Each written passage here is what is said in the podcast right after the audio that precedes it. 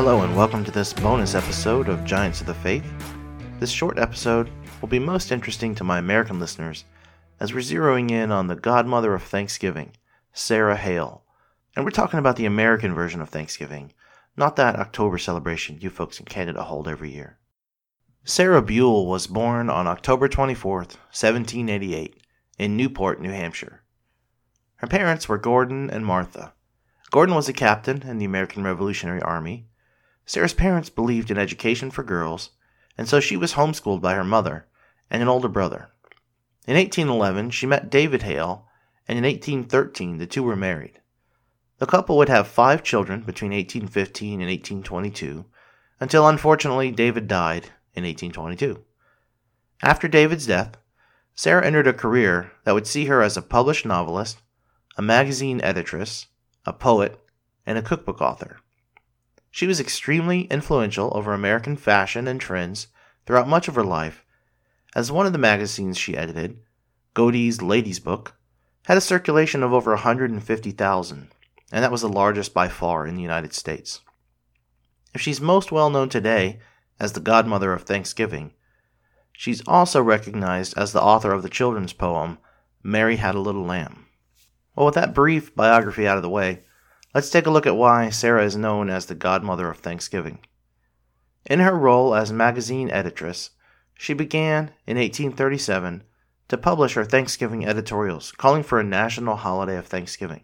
Up until that time, Thanksgiving was basically a northern celebration, and it was practiced in New England, uh, but not much anywhere else.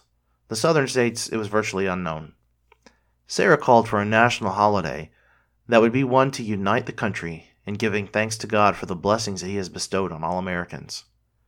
She followed up the 1837 editorial five years later with another one in 1842, then again in 1847, 1848, 1849, not 1850, and then every year for the next 20 plus years from 1851 on. In addition, she wrote personal letters to Presidents Taylor, Fillmore, Pierce, Buchanan, and Lincoln, urging the establishment of the holiday. She was pushing for a national holiday with an established date or day uh, to kind of unite all of the local and statewide celebrations and to bring the holiday to the whole country.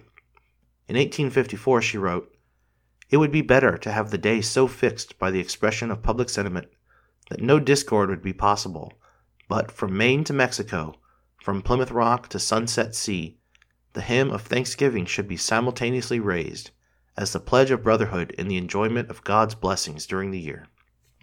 Her editorials had an impact, too. In 1859, 32 states and territories celebrated Thanksgiving on the last Thursday in November. But the decision whether or not to celebrate and when was at the discretion of individual governors. So Sarah continued pushing for a national holiday.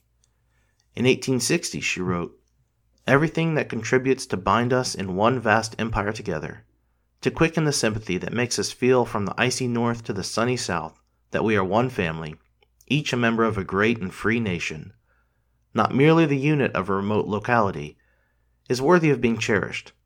We have sought to reawaken and increase this sympathy, believing that the fine filaments of the affections are stronger than the laws to keep the union of our states sacred in the hearts of our people.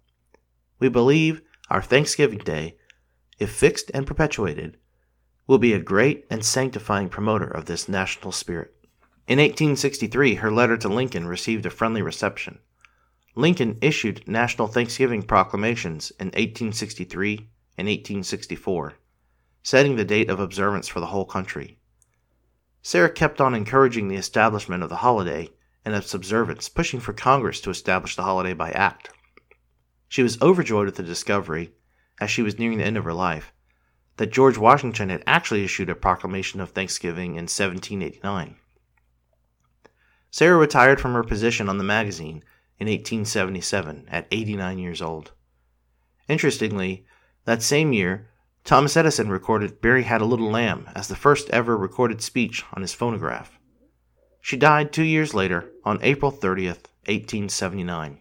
Mary's dream of having the holiday passed into law was realized in 1941 when Congress authorized the observance of Thanksgiving as a federal holiday on the last Thursday of November. So as you sit with your family and share a meal and fellowship together, and you thank God for all that He has done for you, remember also Sarah Hale and her fight to make Thanksgiving a permanent part of the American experience. I hope you've appreciated this brief look into the life of Sarah Hale, a woman who wanted to unite her country in giving thanks to God and who ultimately succeeded. Thanks for listening.